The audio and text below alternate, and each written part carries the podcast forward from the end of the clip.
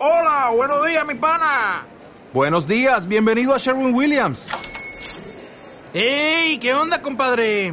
¿Qué onda? Ya tengo lista la pintura que ordenaste en el ProPlus app. Con más de 6.000 representantes en nuestras tiendas listos para atenderte en tu idioma y beneficios para contratistas que encontrarás en aliadopro.com. En Sherwin Williams somos el aliado del PRO. Muy buenos días a todo el mundo, soy Nacho Serapio, fundador y director de Dragons, y te doy la bienvenida a un nuevo episodio de Dragon Magazine, tu programa de artes marciales y deportes de contacto. Hoy es viernes 14 de septiembre de 2018 y vamos por el programa número 345.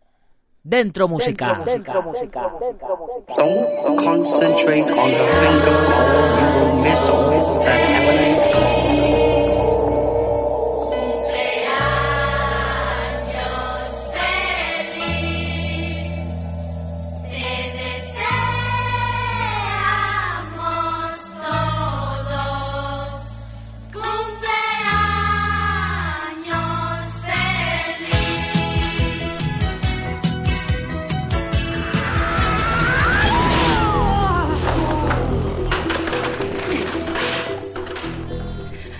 por qué he puesto esta música de cumpleaños si mi cumpleaños ya pasó? Si el aniversario del programa ya pasó, si no estamos haciendo todavía los 400 programas.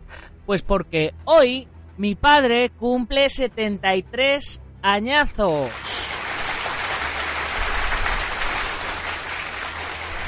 Y bueno, como hubo varios momentos durante su estancia en el hospital en el que ya no contábamos con celebrarlo, pues eso, estoy muy contento y quiero compartirlo con todos vosotros. Progresa adecuadamente, como decía, como decían de pequeño en el colegio, como nos ponían en las notas, así que hoy es día de celebración más que nunca para mí. Bueno, por otro lado, el programa de hoy se lo vamos a dedicar también a Francisco Roldán Aguilar de Córdoba, y así aprovecho para darle la bienvenida, como hago siempre, a la comunidad Dragon. Francisco, ya puedes disfrutar de todos los contenidos premium de la comunidad. Te he dejado en tu email un pequeño vídeo personalizado dándote un paseo por todo lo que tienes en dragon.es. Ya sabéis, más de 450 videotutoriales de artes marciales y deportes de contacto, más de 30 cursos, más de 40 libros, casi 50 ya, para descargar la comunidad privada, los descuentos exclusivos, etc. Cuando veas el vídeo, Espero que me mandes un email y me cuentes cuáles son tus motivaciones para apuntarte y el nivel que tienes eh, y todas estas cosas para que pueda orientarte un poco mejor y que le pueda sacar el máximo provecho posible a la comunidad. Bueno, y por supuesto también para, para que nos conozcamos un poquito.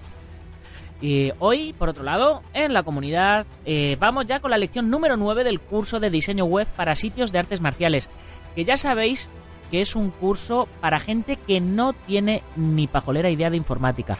Un curso a tiempo real con el que podéis crear la web de vuestro estilo o gimnasio a la vez que yo voy haciendo la del Sensei Marin, bugenkidojo.com. Y le vais dando al pause al vídeo y vais siguiendo exactamente los mismos pasos y así vosotros vais a tener una web tal como, como tiene el Sensei Marin con sus espacios para fotografías, con su blog para noticias, con su pasarela de pago, con su tienda online, etcétera. Un, sitio súper, súper completo para vuestra asociación, federación, estilo, etcétera.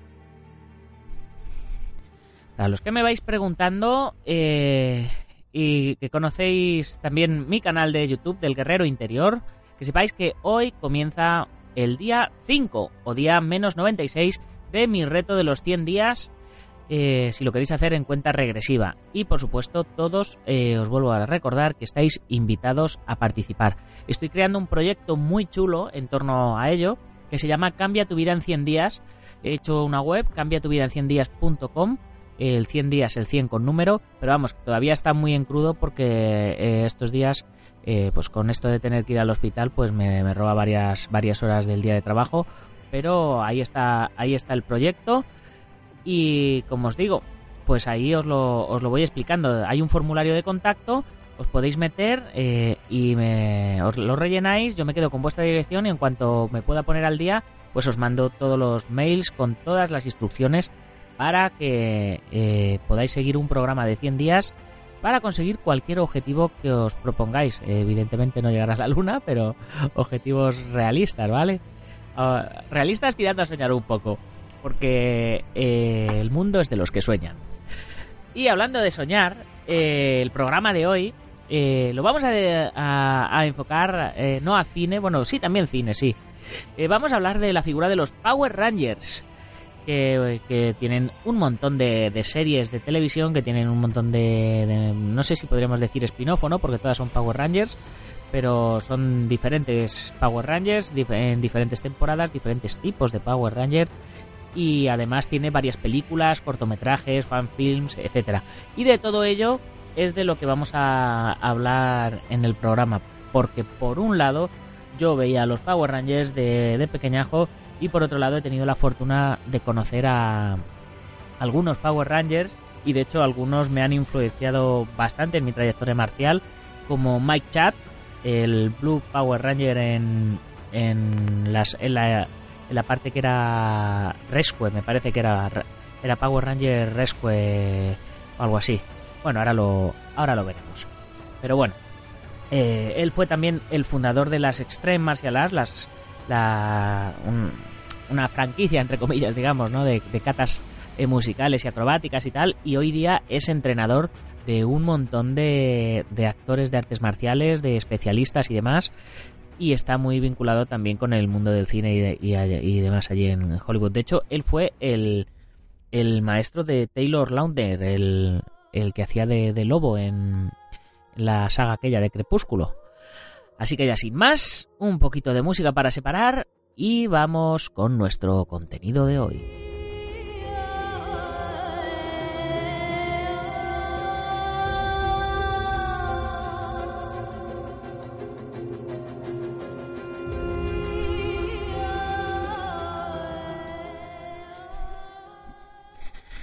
A metamorfosearse. Eh, estos últimos años los Power Rangers han estado de celebración por un nuevo largometraje, tras algunos proyectos de fans que han estado buscando financiación y que le daban un aspecto más oscuro y más adulto, aunque lo trataban con mucho respeto, a una serie que aunque mucha gente no lo sepa, está muy ligada a las artes marciales. Por eso vamos a hablar de esta serie en concreto hoy. Como ejemplo tenemos a Mike Chad, que ya os lo mencionaba antes, o a Isaac Florentine, director de películas como las secuelas de la saga de Invicto, las dos entregas de Ninja, eh, Justicia Letal, el coleccionista de, bueno, un montón de un montón de pelis, todas con Scott Atkins, además de ser el propio Florentine el coreógrafo junto a otros nombres como Jeff Pruitt, Akihiko Noguchi, John Barrett, Sofía Crawford o Ron Balicki. Con 22 temporadas a sus espaldas, desde 1993 y con cuatro largometrajes, eh, cinco ya, eh, si no me equivoco, es sin duda un icono de la cultura pop, con sus trajes de colores, sus cascos, enemigos a cada cual más extraño, los masillas y los transportes y robots gigantes.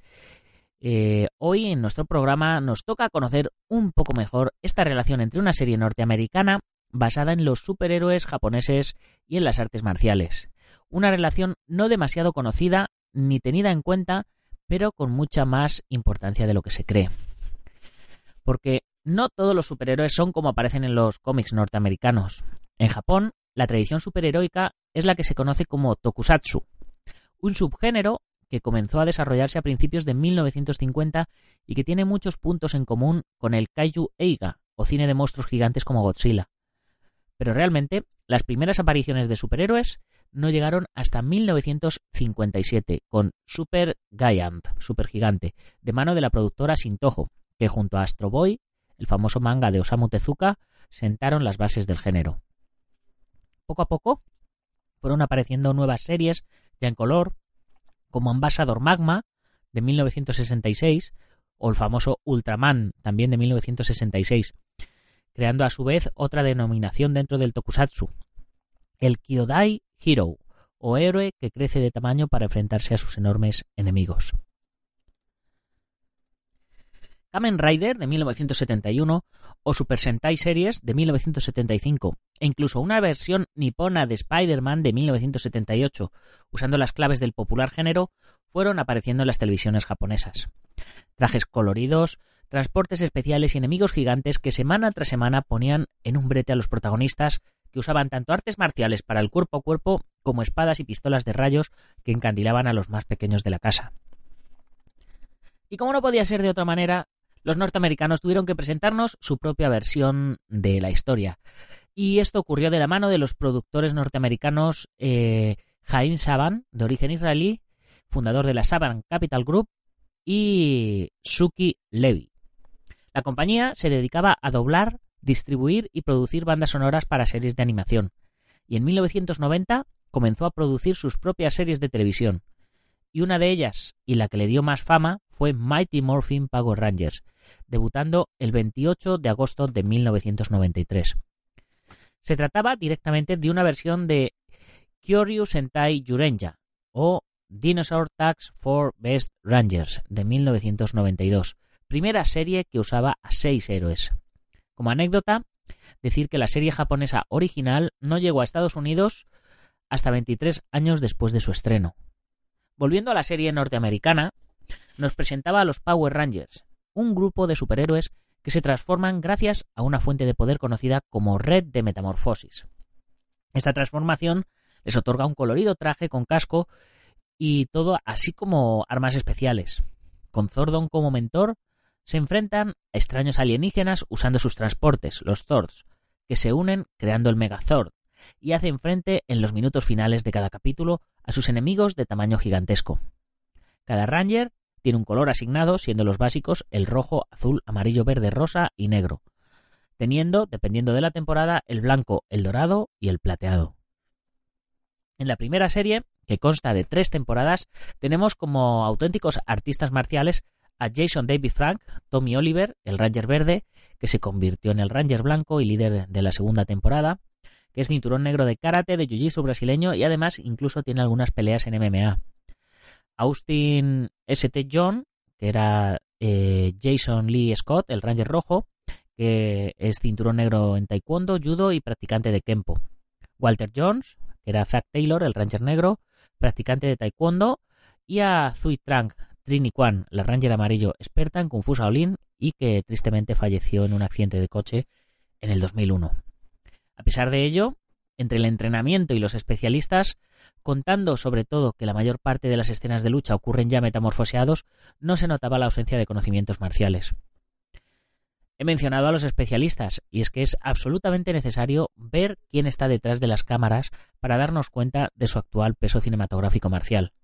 Para empezar, entre los múltiples directores tenemos a Isaac Florentine, director de las secuelas de Invicto con Scott Atkins y bueno, hoy día consagrado, consagrado director de, cine de, acción que bueno, que tiene efectivamente como actor fetiche a, Atkins. Y Florentine alternaba, se alternaba entre dirigir capítulos enteros en la segunda unidad y como coreógrafo de especialistas. Jeff Pruitt, Koichi Sakamoto, Akihiro Noguchi o Ron Baliki estaban respaldando tanto las escenas arriesgadas como las coreografías marciales. El equipo formado gracias a esta serie, ha continuado con éxitos en sus carreras en el cine de género o son respetados maestros y han conseguido darle una calidad que, como he dicho antes, no siempre ha sido reconocida. Tras el éxito de las tres temporadas, llegó Mighty Morphin Alien Rider, eh, Rangers, perdón, diez episodios que servían de nexo con la siguiente serie, Power Rangers CEO, donde un viaje en el tiempo hace que no haya Power Rangers para detener los planes de uno de los villanos de turno, por lo que el mentor Zordon buscará ayuda en los Rangers Aliens de Akitar. A pesar de ello, en 1995 llegó Power Rangers la película, que no contó con el reparto original, pero sí con Jason David Frank, que con el tiempo se convirtió en uno de los actores que ha aparecido en, en el mayor número de capítulos de todas las temporadas. El éxito de la película no se hizo esperar, ligeramente más adulta que la serie original, pero sin llegar a tener secuela. Así que tenemos que seguir hablando de la televisión. Power Rangers CEO contó con Florentine de nuevo como director y con Koichi Sakamoto como coreógrafo de acción.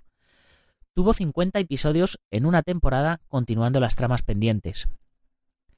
Hay que decir que Sakamoto es miembro del Alpha Stand Team y su trabajo en películas como Fuerza Máxima del 97 de Marda Cascos o Sabate de 1995 con Oliver Graner eh, pues son trabajos dignos de mención. Esta vez serían cinco Rangers los que se enfrentan a Rita Repulsa y a los demás villanos. La saga continuó con Power Rangers Turbo en 1997, con Akihiko Noguchi encargándose de las coreografías. Otro nombre que he repetido y que tiene su filmografía en Everly de 2014, Ninja de 2009, Exterminio de 1999 o Fuerza Máxima de 1997, aunque a nivel marcial delante de las cámaras iba bajando el interés. Power Rangers en el espacio y Power Ranger Lost Galaxy continuaban la franquicia combinando totalmente eh, la acción con, con el género del cine del espacio y cambiando totalmente los protagonistas, pero manteniendo a los mismos nombres en el apartado de la acción. Tendríamos que esperar hasta el año 2000 para ver Power Rangers Like Speed Rescue, para tener a Mike Chat en el reparto. Mike, Michael Chaturantabut, que es su nombre auténtico, apareció en el programa WMAC Masters compitiendo y su popularidad creció hasta el día de hoy. Tras participar en Mortal Kombat Conquest de 1998 como especialista, comenzó su carrera como actor en el año 2000 como Chad Lee, el Ranger azul, en Power Rangers Like Speed Rescue y repitió en 2001 en Power Rangers Time Force. 40 episodios que tuvieron a Chad en la que se tituló en España Power Rangers Rescate Relámpago. Daban importancia a los conocimientos marciales del Ranger azul y teniendo detrás a alguien como Chad, pues fue algo que francamente se agradecía. El tono de las escenas de acción eh, se mantiene con el mismo equipo detrás de las cámaras y el único cambio al margen de los personajes ha sido la temática de fondo. Bestias prehistóricas, animales mitológicos, ninjas, coches de carreras, viajes en el tiempo, mutantes.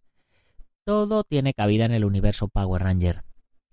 Las series continuaron, pero la dirección de acción se cambió en 2003 con Power Ranger Ninja Storm a Craig Dunes y Mark Harris. Este cambio se debió a la venta en 2002 de la franquicia a Disney, que duró hasta que en 2010 Saban readquirió los derechos. Siete temporadas en total bajo el control de Disney, subtituladas Ninja Storm, Dino Thunder, SPD, Mystic Force, Operation Overdrive y Jungle Fury, que dieron paso a Power Rangers RPM, en un mundo post-apocalíptico. Tras volver a manos de Saban, en 2011, apareció Power Rangers Samurai, basada, como el resto de la saga, en un Sentai japonés. En Sentai Samurai Shinkeger, de 2009. Cuando digo basada, no sé si, si lo, he, lo, he, terminado de explicar o no, eh, me refiero a que Todas las peleas que se ven con los trajes de los Power Rangers son de las series originales, en este caso de Samurai Sentai Shinkeger. Pero em, en los estudios de Saban, eh, con los actores occidentales, lo que hacían era rodar unas, unas secuencias y unos, y unos guiones que habían preparado más adaptados al público occidental y muchas veces un poquito más, más suavizado con respecto a la, a la acción eh, porque las series originales japonesas, eh, algunas eran bastante más sangrientas, eh, en lo que hacían que, la saga de los, la serie de los Power Rangers en Estados Unidos tuviera unos guiones completamente diferentes a los guiones originales de, de, las series Sentai japonesas, pero sin embargo utilizando el metraje japonés de las peleas cuando los Power Rangers llevaban el casco puesto. Bien, aclarado esto, por si acaso eh, no lo había dejado claro ya, la acción eh, volvía a recaer en 2009 en manos de Koichi Sakamoto y las dos últimas series, Megaforce y Dino Charge, eh, mantienen el nivel que ha estado actualizado constantemente y la verdad es que para una serie que tiene ya 22 años a sus espaldas hay que admitir que tiene un gran mérito. Cierto es que ha tenido varios altibajos en su calidad, pero que una serie haya conseguido durar tanto tiempo como, eh, como, como está, es, es de mencionar y de hecho la verdad es que los Power Rangers se han convertido ya en una cultura popular. Como dije al principio, hay toda una generación que creció con los Power Rangers. Bueno, hay varias ya. Y han surgido actores marciales cuyos referentes mezclan a Bruce Lee con la Ranger Rosa original, como ha confirmado la artista marcial y actriz y especialista Amy Johnson. Por ello, no es de extrañar que con tanto proyecto de crowdfunding hayan surgido varias propuestas que van desde el más sentido homenaje clásico hasta la actualización y con el toque más oscuro. Power barra Ranger eh, de 2014, por otro lado, es un cortometraje dirigido por Joseph Kahn, director de, de videoclips, que ha tenido varias incursiones en el cine con películas como Torque, Rodando al Límite de 2004 o Castigo Sangriento de 2011, que junto al actor James Van Der de Dawson Crece o CSI Cyber en el guion nos traen una versión sumamente adulta de los Power Rangers. El uso de palabras malsonantes, drogas y violencia que muestran sus escasos 15 minutos fueron el motivo por el que Jason David Frank se negó a participar. A pesar de romper de forma demasiado radical con la imagen de los Rangers, este cortometraje ha tenido cierta trascendencia para los actores involucrados. Aparte de Van Der que interpreta a Rocky, tenemos a Kate Sackhoff de Galáctica como Kimberly, Will Jun Lee, de que sale en Lovendo Inmortal, como el general Clank, y a Carla Pérez repitiendo su papel de Rita Repulsa que interpretó en la serie original. Este cortometraje eh, le tenemos en YouTube, así que podéis echarle un vistacito porque está francamente muy, muy interesante.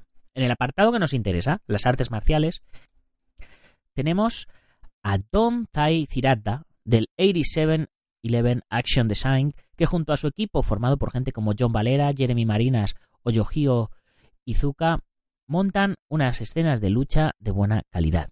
Es un buen ejercicio de acción, quizás demasiado adultos para ser los Rangers, ya que podemos ver a alguno de los Rangers dado a ciertos vicios muy poco saludables y recomendables. Al margen de eso, como pieza de acción y como curiosidad, es muy recomendable, pero a los fans más radicales de los Rangers eh, no creo que les gustara mucho. Pero insisto, a todos los seguidores que la vean, ya que es un punto de vista diferente de unos personajes archiconocidos. Es evidente que con tantas diferentes adaptaciones a las que nos tienen acostumbrados en los cómics, novelas o videojuegos, tampoco nos vamos a asustar. Pero son esos cambios radicales los que nos hacen que la esencia original perdure. La atmósfera pesimista y derrotista, con un mundo dominado por las máquinas donde los Rangers han sido asesinados y donde Tommy es la última esperanza, eh, es la trama en la que se origina eh, la historia de este cortometraje. Su estreno se produjo hace ya un par de añitos en internet y como os digo, la podéis, lo podéis ver en YouTube sin problemas.